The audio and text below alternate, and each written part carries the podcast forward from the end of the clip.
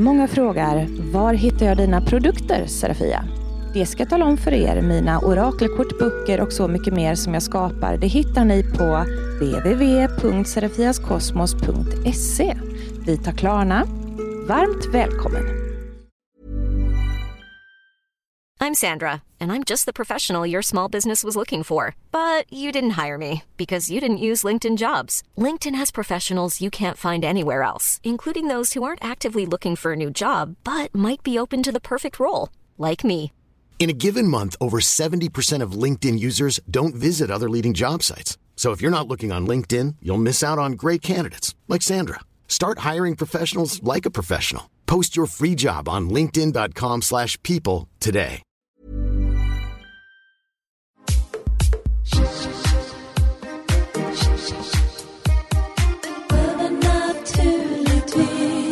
Välkommen till Övernaturligtvis. Jag heter Serafia och med mig har jag som vanligt Victoria Johansson och Marcus Blomgren. Idag ska vi prata drömmar. Spännande.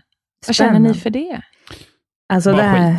Ja, det, alltså jag triggas faktiskt för att jag har försökt så många gånger liksom förklara för Marcus när han kommer till mig också. Jag drömde om en hund och den bet mig och jag drömde om det här.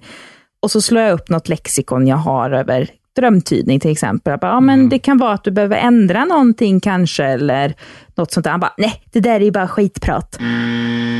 Ja, exakt sådär. Och jag blir så arg på han. Liksom. Och då blir jag såhär, varför ens berättar du då vad du har drömt om du inte vill veta när du säger aktivt att nej men jag undrar vad det här betyder, nu har jag drömt det här i flera dagar liksom. Då det har jag väl aldrig sagt. Jo, det har du. Jo, det står jag inte för. Där hör ni. Ni hör.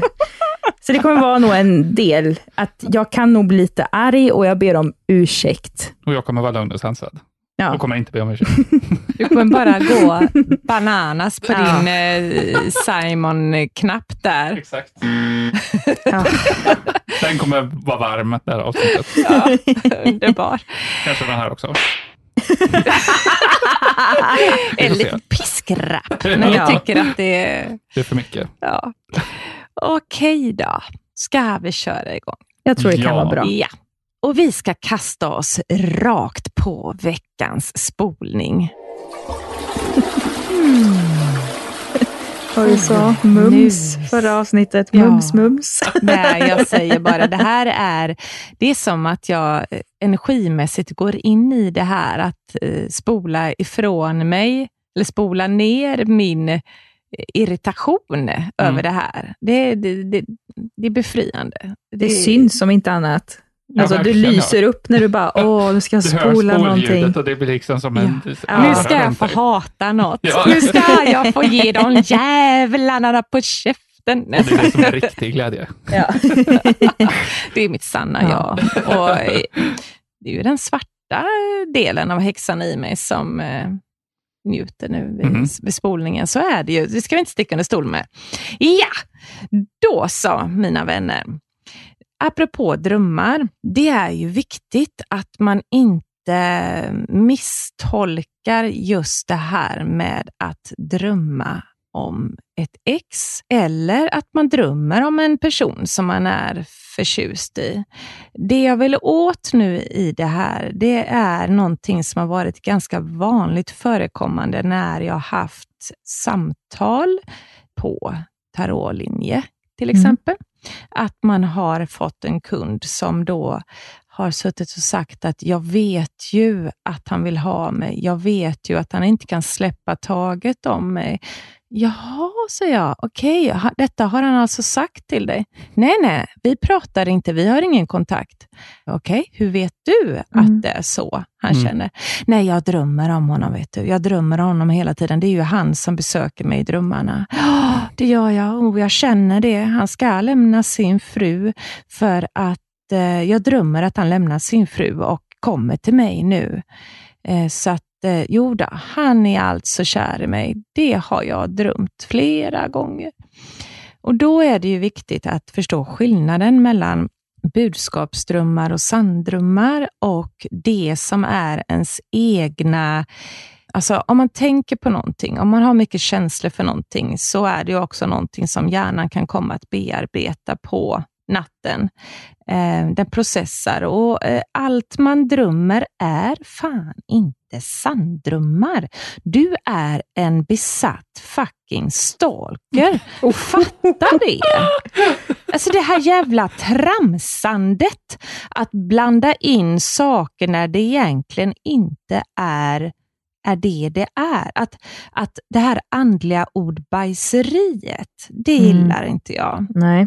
Utan att nej, du drömmer om honom för att han upptar dina tankar så mycket, och det här är någonting som du verkligen drömmer och brinner för.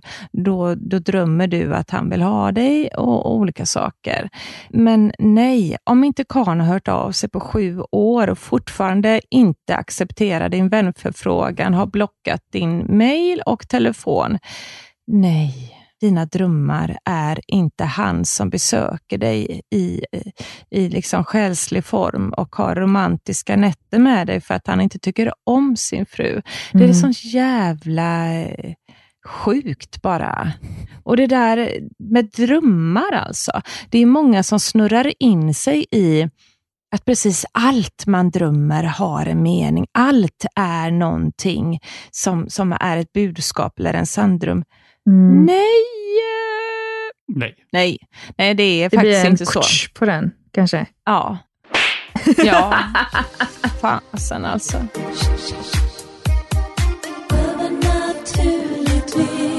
Men då, för att ge lite ljus och klarhet här nu då till er andra som lyssnar och tänker, jo men alltså jag har ju drömt om en kille jag skulle träffa och så träffade jag honom och det blev vi. Snacka skit, häxjävel. Nej men ja, så här är det, att nu ska jag berätta för er lite mer säkra tecken på hur man vet att någonting är en sanndröm eller att någonting är som en budskapsdröm. Jag har upplevt till och med att jag har sett tidigare livfragment i drömmar.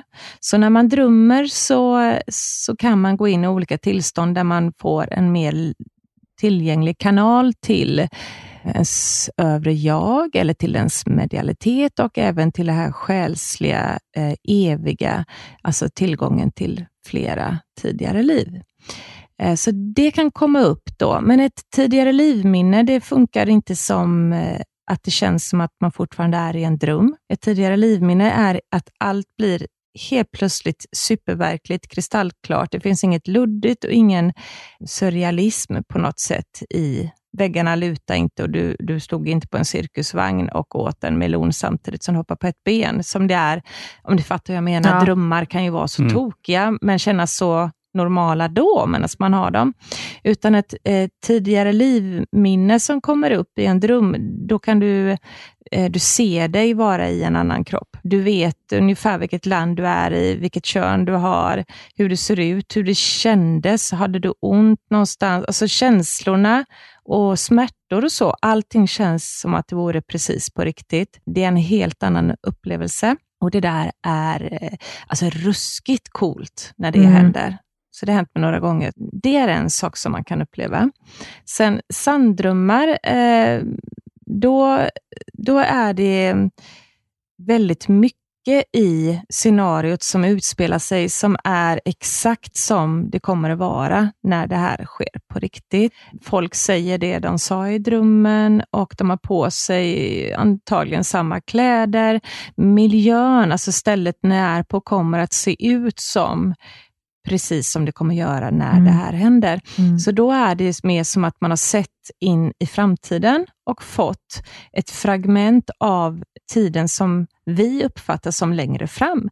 Och att veta att en sanndröm är en sanndröm, det blir också sådär mycket mer tydligt och klart. Inte heller att det kommer en dansande fläskkotlett och nej men ni vet sådär lite tokiga saker för att man var på Willys innan och storhandlade och har stått och letat den bästa förpackningen med fläskkotletter. Nej men ni fattar vad jag menar. Ja.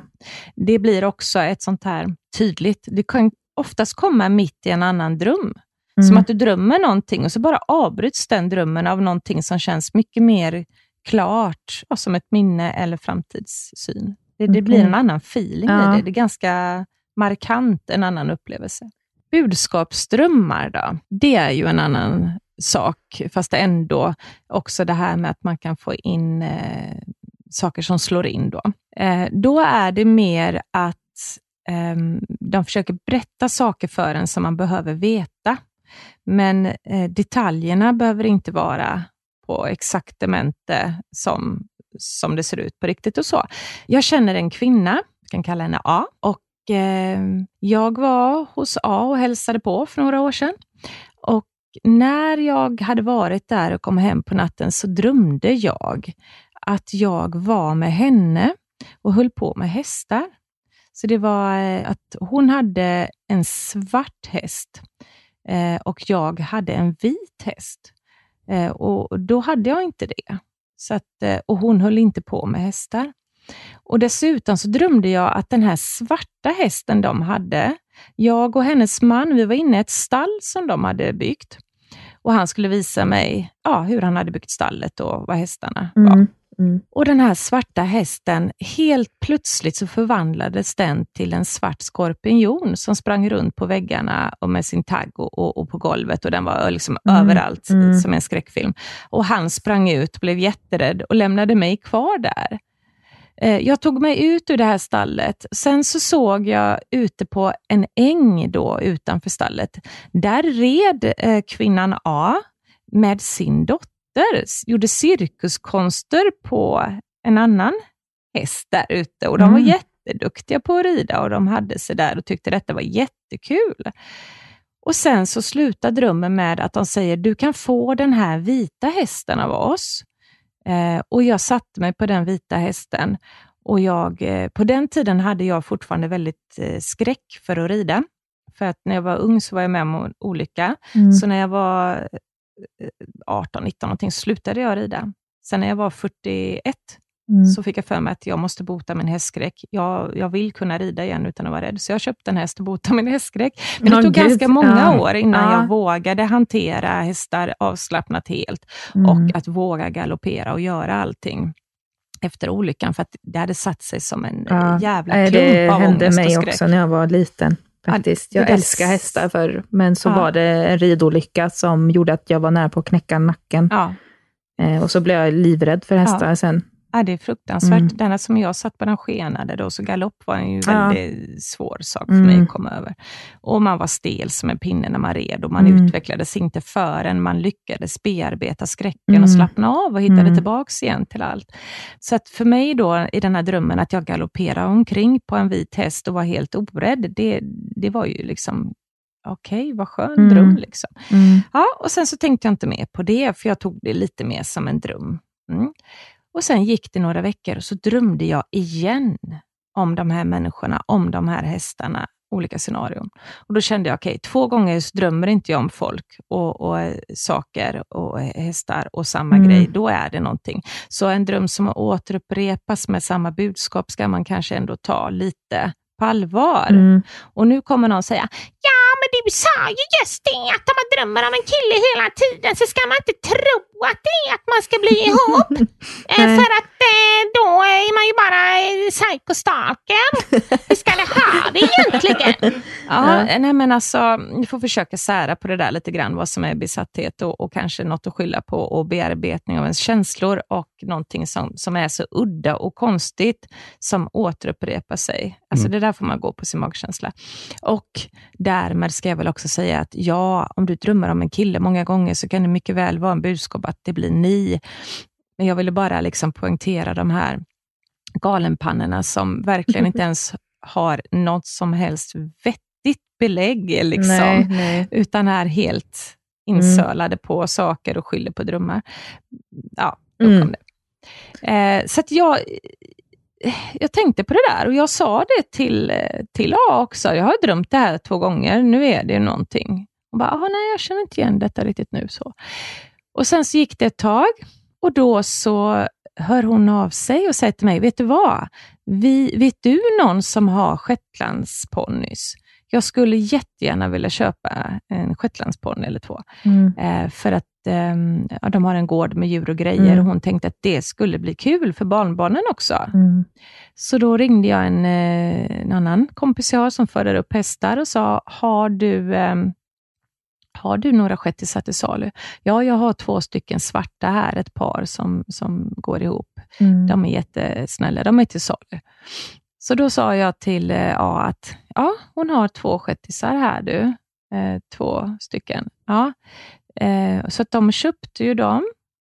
Och i samma flock, alltså i samma hage med de här 2 svarta. Så hade ju hon som säljer hästar också en vit häst som gick där. Så de gick tillsammans och hörde ihop och hade liksom hört ihop i flera år. Och sen så gick det några veckor och sen så ringer hon som säljer hästar och säger att du, jag har en vit häst här. Skulle du vilja ha den på foder? Du kan liksom ha den hos dig och så har du den som din egna. Jag tror att den är lagom stor för dig att rida på för att våga få självförtroende igen. Den är inte stor och den är jättesnäll. Toppen, sa jag. Då tar vi den. Och det här slutar ju med då att då visste inte jag att den hade gått med de 2 svarta. Och jag tror till och med att jag inte visste att det var 2 svarta hästar utan det var 2 shettisar som var till salu bara. För att i saken hör sen att ungefär samtidigt så hämtar A hem sina hästar och jag hämtar hem min vita häst. Och den här budskapsdrömmen då hade hon ju helt plötsligt när jag såg på bild 2 stycken svarta hästar hemma. Och jag hade en vit. Den kom inte, det var ju inte A som gav mig hästen. Utan att, men de hörde ihop från samma familj. Och det var jag som red den vita. Och jag galopperade faktiskt på den hästen också. Den botade väldigt mycket skräck på mig. För det var en liten men väldigt viktbärande häst. Liksom. Så där fick vi ju då in budskapet att de hörde till samma flock. De var från samma ställe liksom. Men i budskapsrummet så blev det att jag hämtade den hos A och inte hos hästförsäljaren. Men det var 2 svarta, en vit häst som hörde ihop i samma flock. Det stämde. Sen kommer vi till nästa intressanta detalj. Det visar sig att A's man är jätterädd för hästar. Och nästan med en gång som hon hade tagit hem de här 2 så åkte hon iväg på en affärsresa. Varpå han var den som skulle in och mata och mocka. Han hade faktiskt blivit skrämd av den ena hästen där. Han kände sig väldigt jagad av den. Så han hade låst in sig i stallet och inte vågat gå ut på en bra stund förrän det kom en annan person och tog undan hästarna. Ja, så att därav skorpiontaxhästen och att han var med mig inne i stallet när den förvandlades till en skorpion. Medan hon var ute i hagen och hade kul och tyckte det var jätteroligt med sin dotter och rida med hästarna och var inte dugg rädd och gjorde cirkuskonster liksom. Så det där var så jävla intressant. Alltså det var, vi ger dig budskap vad som komma skall, men du får tolka in dem själv. Det är fragment som blandas ihop med vanliga drömmar och det här lite surrealistiska då. Så att det här med att tolka drömmar, ja men det är ibland jättelätt och ibland jättesvårt. Men det finns otroligt mycket intressant i drömmar som vi kan ta som tecken på vad som komma skall helt enkelt. Men har du någon så här tips, typ så här, vi säger att man, om exempel som för min del, jag kan drömma mycket om djur, alltså alla möjliga djur.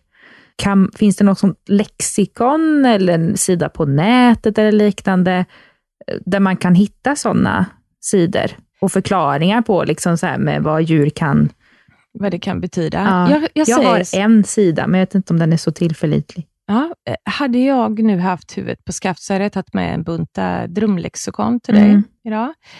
Man får bestämma först med sina guider vilken metod ska jag ha. Ska jag själv analysera och skriva ner en drömdagbok om vad jag drömde och sen gå tillbaka och läsa hur mycket av det i drömmen slog in, var det fragment eller var det typ allt utom ett eller ingenting. Alltså man får börja analysera sig själv och sina drömmar genom att föra en drömdagbok och sen återkoppla bakåt och se, fan hände det den här drömmen? Och det kan faktiskt vara något man har drömt ett halvår innan som precis slår in sen. Så det är viktigt att spara böckerna och gå tillbaka och läsa och börja se hur mycket av det jag drömmer är budskap. För då lär man sig sin egen kanal och hur man funkar i att ta emot budskap. För att det kan vara väldigt personligt. Så det är en variant då. Den andra varianten är att säga till sina guider att okej, jag har köpt den här boken, ett uppslagsverk där det står vad lejon, tekopp, båtfärd, tappa tänder, tappa håret, känna sig gravid, alltså vad allt det står för och betyder. Vi kör på den här uppslagsboken. Så guider, ge mig saker som då får rätt budskap så det stämmer med vad det står i den här boken. Så då vet dina guider och hjälpare vad händer om de låter dig drömma om en guldfisk. Ja, då kommer du slå upp det, för då vet de att budskapet på guldfisk betyder att stå på dig eller något liknande. Ja. Nu hittar jag bara på guldfiskar. Ja. Så att det tycker jag att man bara säger. Jag kommer köra drömtolkning ur den här och den här boken. Så that's it. Ja. Då kan man köra på det. Det tycker jag. För då är det mer tillförlitligt. Då vet guiderna vad som gäller. Jag saknar pisksnärtan där. Det där måste du ändå tycka är jävligt flummigt, Marcus. Tänk just på det. Jag vet inte vad jag ska säga. Men det är så svårt att börja det här utan... Alltså, jag ska bli bättre på att trycka på knappen när jag känner en skepticism. Jag vill inte störa. Nej, men det är fint av dig, för det hade också blivit väldigt jobbigt. Att höra det här hela tiden. Det här var jobbigt. Det vet jag inte hur det skulle vara. Jo, det är psykande.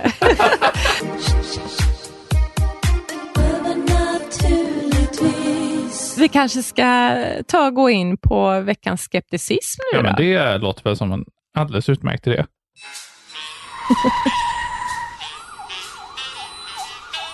Veckans skepticism. Det kommer vara om i princip det som ni har pratat om nu. Vilket passar väl ganska bra då. Ja. För det här med drömtydning. Nu kom du faktiskt in på det där som var liksom en av mina skepticismer. Om det gjorts empiriska experiment om det här. Men det har det alltså gjorts då, där med flygdrömmarna. Jag vet att jag har någonstans i något forum läst om att man samlade in dokumentationer på att så många hade drömt om till exempel flygplan som flög in i höghus då. Att det var väldigt många som drömde om det innan det skedde. Men om det är en alltigenom tokvetenskaplig klinisk studie, det vågar jag inte svara på. Nej. Okay. Det tror jag kanske inte att det var på det sättet. Nej, precis. För det är väl det som... Okej, det hade man ju för sig kunnat ta... Det hade jag kunnat haft som argument på nästan alla framtida skepticismer också. Om nästan allt sånt här. Men om det nu funkar, som ni säger hela tiden. Varför kan man då... Varför görs det då inte försök att bevisa det här? Så att sådana som jag också tror på det. Det borde ju vara ganska lätt att kunna... bevisa att en speciell typ av dröm betyder någonting. Ja, men då kanske man ska lyssna också. Nej. Jävla oss. Det tycker jag inte. Jag vill ha det på papper. Det här funkar, och vi har bevisat det genom att vi har analyserat 1000 personers drömmar och vad som hände sen. Och vad ska man analysera med då? Men jag tror att jag vill minnas att det finns sån här center, både i till exempel Ryssland och USA, och alltså där jag vet att de har suttit, det heter något speciellt. Jo, men jag säger att det finns säkert, och här, jag tänkte bara göra ett inpass om att här hade jag kunnat göra research, men det har jag ju inte gjort. Nej, men det finns sådana center där de forskar på drömmar och liksom. Ja, men det måste ju finnas rimligtvis. Ja. Var inte Freud de drömmar? Någonting. Jo, men han är ju en snuskummer. Jaha. Ja. Men, nej, förlåt mig, Freud. Men jag vet att det finns ställen där man har då gjort studier på det här med medialitet överlag. Där det har suttit någon i ett rum med hörlurar på huvudet och sån här eyefold, vad heter det, blind... trasa på ögonen. Vad fan heter det? Ögonbindel. Ögonbindel, ja. Och allt sånt. Och så har den fått i frågan, vad händer i rummet bredvid?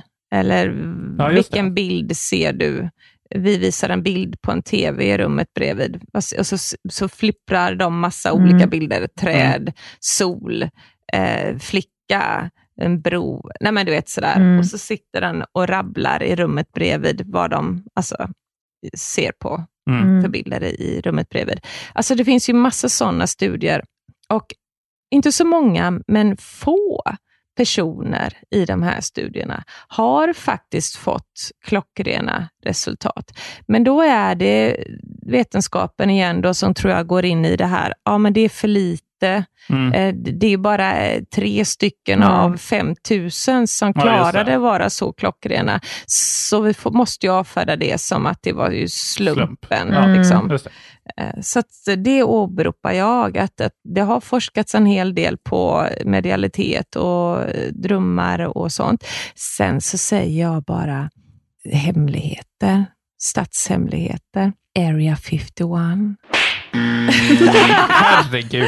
Kanske finns det så att det finns jävligt mycket coola psychic medium som sitter och kan gå in i och läsa statshemligheter i andra ställen för att de är så mediala att de kan se. Jag kan ju till exempel fjärrskåda när jag är i rätt mood.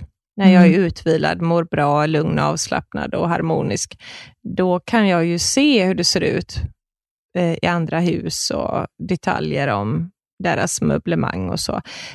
Jag har ju inte tagit det längre. Men om man erbjuder mig 5 miljoner så skulle jag kunna gå in och kolla på något ställe som är Gud, jag ser en bra, så här spionthriller framför mig med första spionmediet som kan sitta hemma och spionera bara. Ja, så jävla bra. Ja, billigt också. Ja, men var noga med att förstå nu folk att det är ingen idé ni ska gå och ge er på mig här nu under hot. Varför känner jag mig rädd, pressad och obekväm så dör gåvan. Så att man kan inte tvinga någon till att se koden i ett kassaskåp eller ett hemlig militärbas någonstans. Utan det det ska fram flera miljoner för att du ska känna dig bli så glad. Och under frivilliga omständigheter. Nej, men det är faktiskt så gåvan fungerar överlag. Är man pressad, stressad, rädd eller någonting så är det bara låser sig totalt. Så att, ja, men då fick jag ändå lite svar. För en del av min skepticism var också att alla drömmar behöver ju inte betyda någonting. Det är ju det som vi har varit inne på flera gånger. Jag säger att jag har drömt om en vad fan kan det vara? Ja, men du kan ha drömt mycket om så här, olika typer av djur som har bitit dig på konstiga ställen. Jo. Jag kommer inte ihåg en enda men det var ju någon som hade bitit dig i stjärten. Det var någon... ursäkta. Jag vet inte vad det var för djur. Men det var någonting du drömde typ... Vet du vad? Du, Vicka, du måste ju göra en drömdagbok åt han också som du antecknar. När han börjar babbla om sina drömmar så skriv ner hans med. Så du har liksom referera bakåt. Så ska vi definitivt göra. Ja, men det som jag kan störa mig på hos dig, det är ju lite som när jag spådde dig då, som vi fick höra i första avsnittet. Du menar att jag var odräglig? Ja.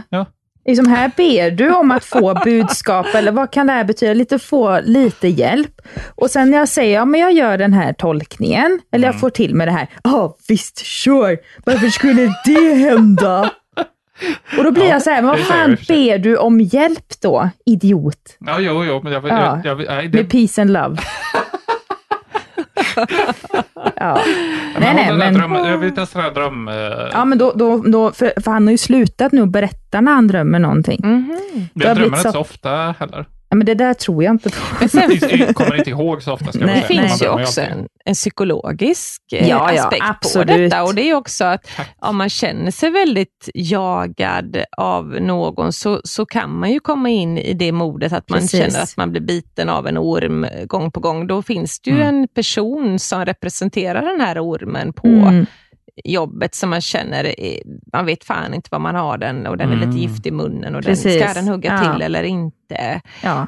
Så att, men återigen, det är ju det här som är det luriga för att det finns väldigt mycket psykologiska krumelurer i drömmandet samtidigt som det finns jädrigt mycket budskap också. Det är svårt att hålla isär dem. Det är svårt att hålla isär och jag säger det för anteckningar och dagbok om hur du drömde om någonting. Du kanske en månad senare förstår din ormdröm på grund av allt som hände i övrigt i den sekvensen med ormen och bettet, vart du var och så. Och så blev det en konflikt på jobbet där någon högg till exempel. Alltså man måste ta sig tiden att anteckna och sen analysera och gå tillbaks. Mm. Hörde du det nu? Att nu får du berätta. Du berättar nu och jag antecknar. Ja, det är jag med på. Och du ska inte säga, det är bullshit sen. För då jävlar, då får du Serafia på det. Då får du det där. Du kan ju spara det till podden istället. Och säga att det är bullshit. Mm. Ja. Ja, fast då blir det snärtar på dig. Ja. Ja. Mm. Ja. Bra, tack för svar. Tack för svar.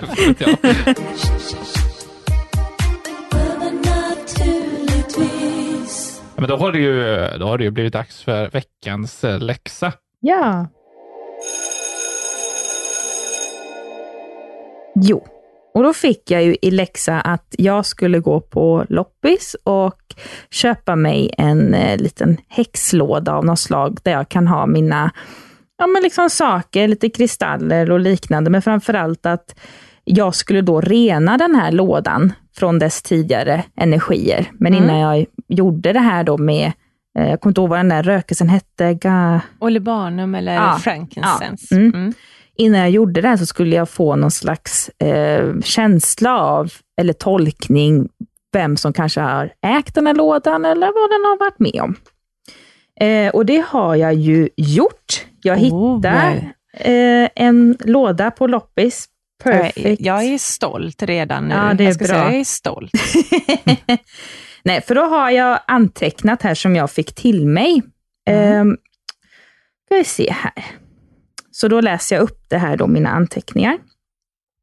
Jag fick till mig en lång och liten puckelryggad vid nacken kvinna som hade ägt lådan. Hon hade kort silvervitt hår, cirka precis till käkbenet.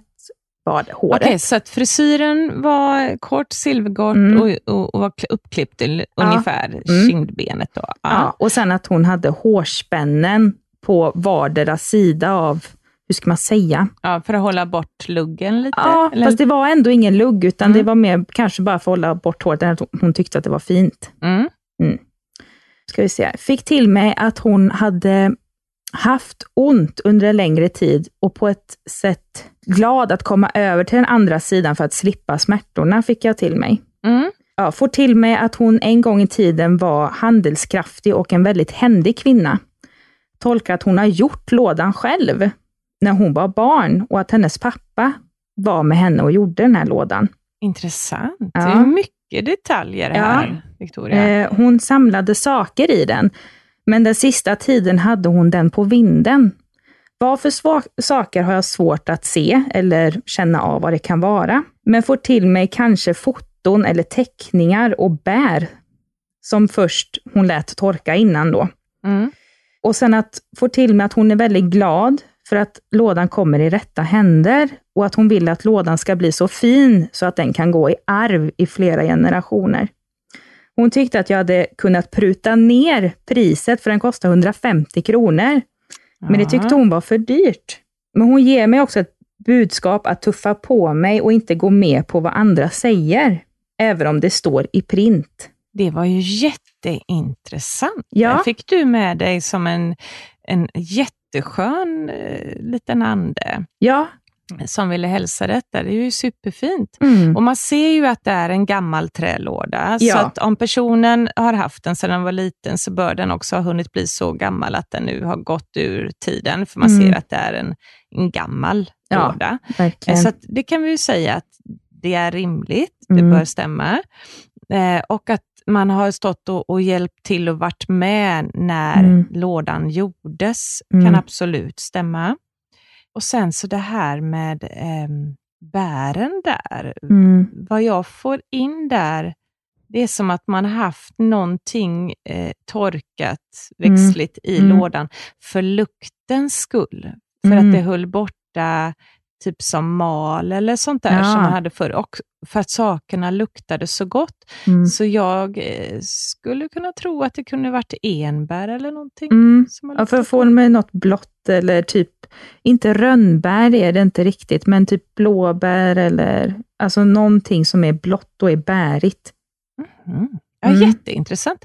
Mm. Ja, men vad kul. Ja, och sen så renade du lådan? Ja, det gjorde jag. Sen så försökte jag mer tänka det här in, alltså att tänka lite mer, vad har jag för intuition? Ja, vad har jag vad intentions? Vad för intentions har jag med den här lådan? Och vad vill jag att den här ska liksom hjälpa mig med? Och då laddade jag liksom på något sätt, jag bara kände så här, nej, nu ska jag gå all witch här. Jag ska bara gå på känslan. Mm. Så jag tog liksom den här rökelsen och bara liksom andades liksom så här typiskt meditationssätt. Men också att jag tog mina händer och verkligen kände av lådan liksom, att vad händer här nu? Mm. Och så tänkte jag att nu är lådan min, den ska bli fin. Lådan är min, den ska bli fin. Som en affirmation där, jättebra. Och då kände jag att det är helt plötsligt, för jag kunde känna att det var väldigt tungt i lådan. Framförallt man öppnar den, och det kan jag kanske känna av lite fortfarande. Men just den kändes väldigt tung, liksom här. Så jag var ju lite rädd att det var någon som kanske ville mig dåligt eller någonting. Snarare att hon ville bli ihågkommen. Att inte minnet av henne rensades ut också. Nej. För vad jag kan få in är den här damen. Hon vill ju verkligen bara hälsa det. Liksom, att ta hand om lådan. Så kul att den blir värdefull. Och det här med att låta den gå i arv. Att den gör det med kvinnokraft. För att hon kanske inte håller på med sånt här som vi gör. Men hon förstår från andra sidan det fina i det, vilken kraft det ger. Så att låt den gå i arv till kommande starka kvinnor som jobbar med sin urkraft och energier. Och en häxlåda i arv till kommande generationer. Ja, men exakt. Så det var ju jättefint. Och jag tror bara att den lilla historien där som du upplevde, att den går i arv. Jag hittade denna och jag fick in att det var en kvinna som sa så här, det räcker för henne, så tror jag att hon släpper den helt. Så att det jag har gjort nu, för den var ju lite så här typ körsbärsfärgad kan man säga i trät. Det var väldigt mörkt trä. Så nu har jag målat om den i väldigt ljus turkos. Sen så älskar jag ju guld, och det har jag gjort också. Och målat där lite på locket kan man säga. Den är jättefin. Ni som är med i våran Facebookgrupp som heter Övernaturligtvis. Den kan man gå in och söka på och bli medlem. Där kommer Victoria lägga upp före- och efterbilder på sin låda. Absolut, och så får ni ju gärna dela med er själva om ni har någon låda. Ja. Vi sa ju det förra avsnittet att vi skulle prata om det här, så dela gärna med er av era lådor och hur ni har dekorerat dem, eller vad har ni i dem? Har ni skrivit något på dem? Har ni målat? Har ni limpistolat fast kristaller? Har ni klätt med tyg? Var med på lådprojektet. Ja, precis. Och så då renade du och sen så har du nu då dekorerat den. Och det är jädrigt bra när man dekorerar någonting till exempel. För vad du gör då, det är ju att du äger över den till din. Men också i varje penseltag eller varje liten grej du klistrar på eller gör, så förvandlar du ju det här till ditt såklart. Så att det är ju toppen. Ja. Och den är jättefin. Ja, den är inte färdig riktigt än, men den är ändå relativt klar i idén åtminstone. Så det är väldigt roligt. Det är kul att komma tillbaka till det här lite pysslande. Man känner sig lite mer mänsklig om inte annat. Ja, men det är återigen så himla välgörande för själen att få pyssla med någonting som har med, du vet ju att du ska få ha en spirituell användning av den här lådan. Det är kul och man blir inspirerad, och det här kreativa är ju väldigt viktigt för oss att vi lever ut det, även om man inte känner sig som en konstnärssjäl eller så. Mm. Så att skapa någonting, skaparkraften är så otroligt stark. Mm. Så den behöver vi använda oss av mer. Men då, på tal om det då. Vad för nästa veckas läxa ska jag ta till mig nu? Jag tänker att du ska få göra en grej med kort. Och detta för att sen när du liksom har gått igenom innehållet i lådan färdigt, så tänker jag att vi går in på teman som har mer att jobba med lådan och sitt altare.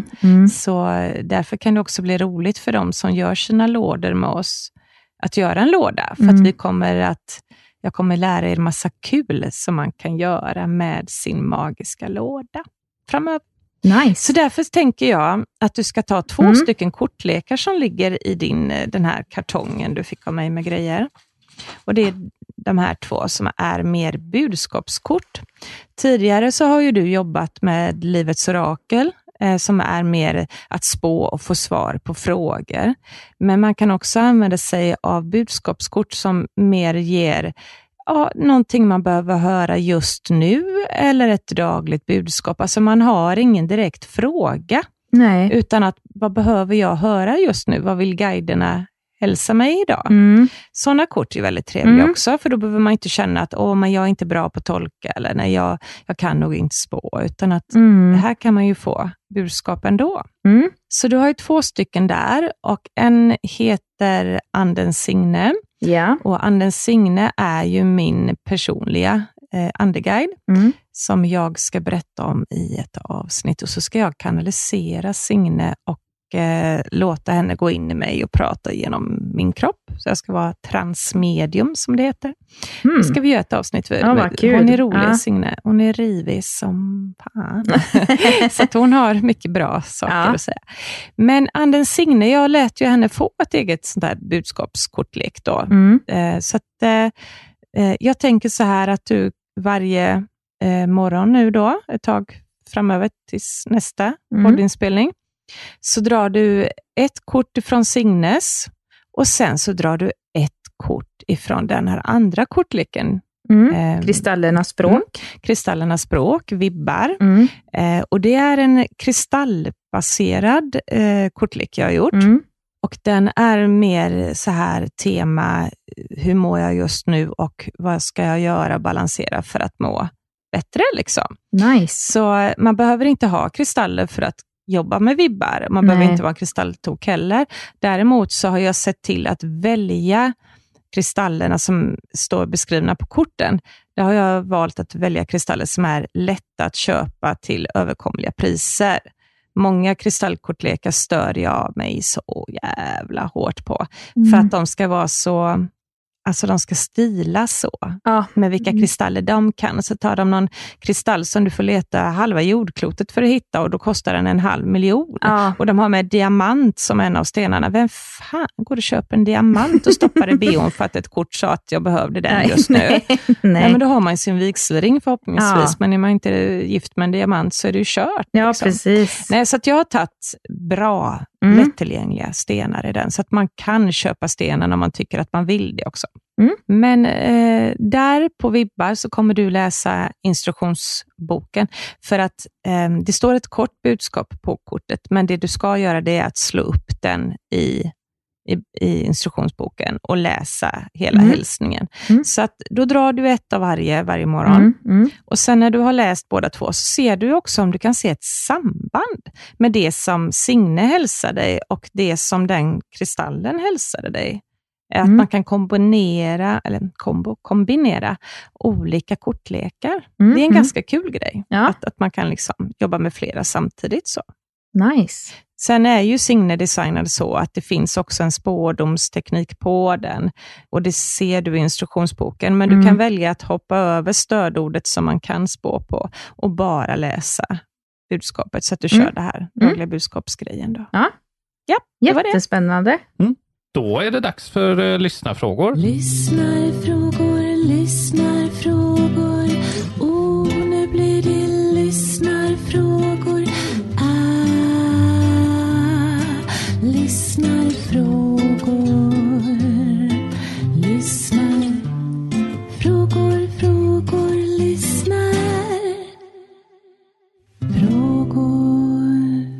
Då så hoppar vi direkt in på första frågan som kommer ifrån Anna. Hej! Vill med detta mejl säga att denna podd är precis vad jag väntat på. Rolig och seriös på en och samma gång. Ja, men vad kul. Ja. Från mitt hjärta, tack. Bakgrunden till min fråga. Jag hade ofta drömparalyser som barn och såg vid ett tillfälle en kvinna väldigt lik mig själv sväva bort från min säng. Jag tar ofta in andras känslor och suger framförallt åt mig av negativa energier. Jag har lärt mig att trycka bort sömnparalyserna när jag vet att de är på gång. Men jag vet inte hur jag ska plocka bort de känslospröt jag har. Kan jag lära mig på ett enkelt sätt att öppna och stänga mig för olika energier? Ja, det där är en stor fråga som många har. Det här med hur kan jag slå av och slå på min medialitet. Det som jag själv gör, jag öppnar och stänger inte den grejen. Och ni som har sett spökjakt, ni har väl hört kanske att man uttryckte det som att man ska öppna och stänga. Mm. Och det är väldigt lätt att förklara vad man gör på. Så det är därför man kanske i lekmannatermer säger så. Men vad jag egentligen gjorde på Johanna där, det var att boosta upp hennes pannchakra och kronchakra eller dra ner på dem och sätta på mer filter som healer då. Och det är ju ingenting som är så lätt att jobba med själv. Men ändå så kan man göra en väldigt enkel liten visualiseringsövning i alla fall. Och då tänker ni så här, att ni har ett stort öga i pannan, ert tredje öga.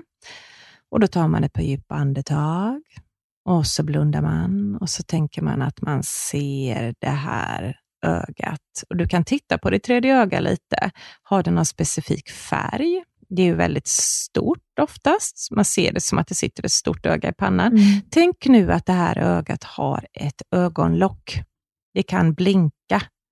Så när ni vill boosta igång det chakrat för seendet kan man säga som tredje ögat, pannchakrat är, så kan man tänka så här att man ser det här trötta, sömniga ögat blir mer klarvaket, öppnar ögonlocket. Man kan till och med tänka att man tar en sån där fönsterputsspray och en trasa liksom och putsar av det så det ser ordentligt. Men alltså sådana här visualiseringsövningar är sjukt effektiva.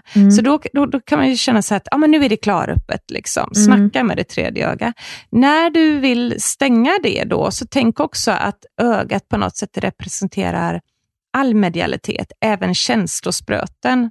Du kan väl föreställa dig att du har massa spröt som sticker ut ur kroppen. Se hur du suger in dem i kroppen som en igelkott som drar in taggarna. Så bara så in med spröten. Tänk dig som en slisk igelkott på något sätt. Nej, men som någonting som har långa spröt som du småker in. Så bara in med dem. Och sen så även att du låter ögat somna. Låt det blunda, dra ner ögonlocket som en rullgardin. Sätt ett hänglås på, ta nyckeln då så länge liksom. Visualisera, det är jättebra metoder att energimässigt försöka dra ner eller öka på någonting. Och sen när det gäller sömnparalyser, jag har inte haft någon sån själv, men jag har förstått att det är vansinnigt otäckt att vara som vaken men ändå inte kunna röra sig. Så att mentalt är nyckeln att liksom vara övertygad om att man har kontroll själv mentalt. Det är nyckeln till så jäkla mycket. När jag var liten så drömde jag väldigt mycket mardrömmar. För att jag blev ju besökt av andar konstant, så även i drömmar. Och jag drömde ju tidigare livminnen när jag var liten. Från att jag varit väldigt jagad i ett tidigare liv. Så att det var ett trauma och det var ett traumatiskt sätt att dö på. Så att det återrepade sig liksom hela tiden när jag var liten. Och då kom jag på en metod, liten som jag var. Att om jag rabblade ordet mamma i drömmen så fort det bara gick om och om igen. Alltså jag bara stod manus och rabblade mamma, mamma, mamma, mamma, mamma. Så jättefort. Då vaknade jag. Det visste jag i drömmen att det var mitt kodord. Ungefär som en sån här sadosar har sex. Så har ju de ett sånt där safe word, eller vad heter det där? Jo, det heter safe word. Det var mitt safe word i drömmarna liksom. Så när jag hade bestämt mig för det. När jag säger mamma, mamma, mamma jättefort, då ska jag vakna. Och det funkade. Jag vaknade varenda jädra gång. Och vad jag vill komma med det är att bestämmer man någonting mentalt och bestämmer sig stenhårt för det och försöker pränta in det, så kan man alltså börja kontrollera sina drömmar. Och om du på något sätt kan komma på någonting som du verkligen kan tro benhårt på att nu får jag hjälp. Det kan vara en ängel du ropar efter eller ber. Har du testat det någon gång, Anna? Mm. Att be Ärkänge Mikael till exempel att väcka dig ur som paralysen. Tänk dig i huvudet. Mikael, driv bort paralysen. Låt mig komma tillbaka till här och nu. Mm. Testa det, Anna. Ja, det var det. Mm. Ja, spännande. Då går vi in på fråga nummer 2. Hej Serafia, Marcus och Victoria. Oh! Och det är inget du har lagt till i efterhand. Nej, det här är bara... det här har du inte lagt till alltså. Ja, vad skönt. Ja. All kärlek till er. Vad härligt. Tack för en jättehärlig podd. Jag har en fråga till Serafia som jag hoppas jag kan få hjälp med. Då har jag funderat på detta nästan hela mitt liv och inte kunnat släppa det. Jag har alltid varit rädd för min mormor och morfars källare ända sedan jag var liten. De bodde i sånt där klassiskt tegelhus från 60-talet med flera sovrum i källaren. Inte en creepy källare alls med andra ord. Det var typ en helt vanlig våning i huset. Jag minns att jag alltid kände mig iakttagen, rädd och ovälkommen, som att någon verkligen inte ville ha mig där. Jag drömde mycket mardrömmar om denna energin ända upp i vuxen ålder. Någon eller något ville dra ner mig för källartrappan och typ verkligen ha ihjäl mig. Skitläskigt. Ja. Nu har mormor och morfar sålt huset, men jag kan fortfarande inte släppa det här. Vad kan det ha varit? Barnsliga fantasier eller något illasinnat på riktigt? Ja, så rent tekniskt så kunde det ju ha varit antingen eller av det du skriver där. Men nu råkar jag ju vara medium, så jag ska ta och kika efter det här. Och just att du drömmer det här efteråt. Nej, men jag kan säga så här, vid något tillfälle där så har du varit en ande som inte hörde till huset men till platsen. De har funnits någonstans i närheten som allmänt störde sig på att det var folk och bebyggelse på platsen, för så såg det inte ut när han levde. Och din mormor och morfar kanske inte var så öppna som du som barn var, för barn är oftast mycket öppnare än vuxna, så du var en easy target, så att du kände in känslorna av den här som vill ha bort er från min mark. Jag får känslan av att det kan ha varit åker eller något liknande där, och den här personen som var arg har inte fattat att den är död. Har därmed inte gått över och tänker, vad i helvete har ni gjort bland min potatisodling? Nej men alltså typ något sånt då. Så att någonting med den marken där huset är byggt på var förut någon annans och brukades till någonting. Om det så var skogsbruk, vad som helst, men jag ser att det här var min mark och ni var i vägen liksom. Sen det här med att det kommer i mardrömmar, ja men det blev ju ett väldigt starkt möte. Det är ju otäckt när någon är så hatisk, och det blir ju ett trauma för ett barn, så att därav att du drömde det. Men jag kan säga så här också att vi hade en källare på våran sommarvilla, och den var egentligen inte otäckt, den var ganska mysig, men det var ju en riktig så här källarkällare. Morfar hade sin snickeriverkstad där, och vi hade något så här jordskafferi för mat, och det var lite allt möjligt där nere. Och i det här huset så fanns det också såna här sidogångar bredvid rummen, små garderobsvindskrymslen som man kunde krypa in i och förvara saker. Så min bror och hans kompisar, de skrämde ju vettet ur mig och min kompis Anders. Så vi var inne i ett av de här rummen och lekte, och så hörde vi det börja knacka i väggarna. Och då hörde vi en röst som väste, om man knackar 3 gånger så kommer Silver-Oskar. Och vi blev ju skiträdda, så vi gjorde ju inte det, sprang ut. Men så var vi och lekte där en annan dag igen, och då hände det där att det knackade 3 gånger. Och då var det väl någon av oss som inte kunde låta bli, så vi knackade ju tillbaks 3 gånger. Och då, herregud vad rädda vi blev. Då hade ju min bror och hans kompisar hittat i någon gammal garderob där innanför vita handskar och en svart kostym och hög hatt, och klädde ut sig. Vi sprang ju som längst in i rummet gömde oss under en säng. Så vad vi såg egentligen, det var ju ett par vita handskar och en kavajrock som liksom var där och viftade efter oss under sängen. Så vi såg ju inte vem det var. Och någonstans fattade vi ju att det var de som skrämde oss. Men det blev ändå skitäckligt. Och så väste de silver-Oscar, det är silver-Oscar som kommer. Och jag drömde ju om den där silver-Oscar på nätterna om källan och så. Så att jag kan relatera till den grejen också, att hur en mysig källare kan bli äcklig, för att de skrämde oss nere i källaren en gång också nämligen. Vi var i källaren och skulle leta brädor, vi skulle snickra en lådbil tror jag det var. Då slängde de på sig kostymen och handskarna och drog in där och sprang efter oss liksom. Så att den där källaren slutade ju med att den mysiga källaren ville jag ju inte ens gå in i, för att silver-Oscar kunde ju komma.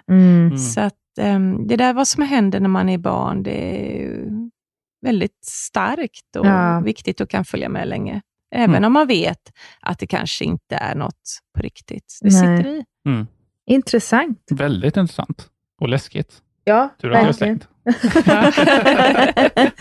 Tack för alla frågor återigen. Och om det är andra lyssnare också, eller det kan vara till och med samma lyssnare, om ni vill ställa en fråga till Serafia, mig eller Marcus, men mest Serafia självklart, så kan ni mejla overnaturligtvis@gmail.com.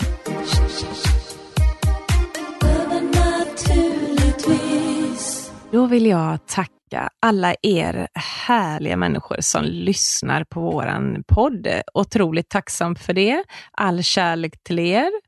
Om ni vill stödja oss på Patreon förresten, så finns vi på www.patreon.com/overnaturligtvis. Så där ligger lite extra material från avsnitten som släppts och lite andra grejer. Yes. Tills vi hörs igen.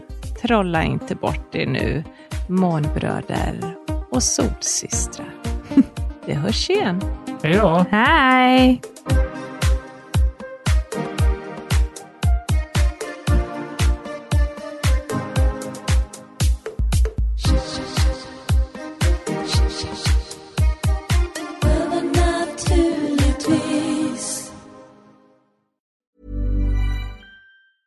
Hi, I'm Daniel, founder of Pretty Litter. Did you know cats tend to hide symptoms of sickness and pain? I learned this the hard way after losing my cat, Gingy. So I created Pretty Litter, a health monitoring litter that helps detect early signs of illness by changing colors, saving you money and potentially your cat's life. Pretty Litter is veterinarian developed, and it's the easiest way to keep tabs on your fur baby's health right at home. Go to prettylitter.com and use code ACAST for 20% off your first order and a free cat toy. Terms and conditions apply. See site for details. Många frågar, var hittar jag dina produkter, Serafia? Det ska jag tala om för er. Mina orakelkort, böcker och så mycket mer som jag skapar, det hittar ni på www.serafiascosmos.se. Vi tar Klarna. Varmt välkommen!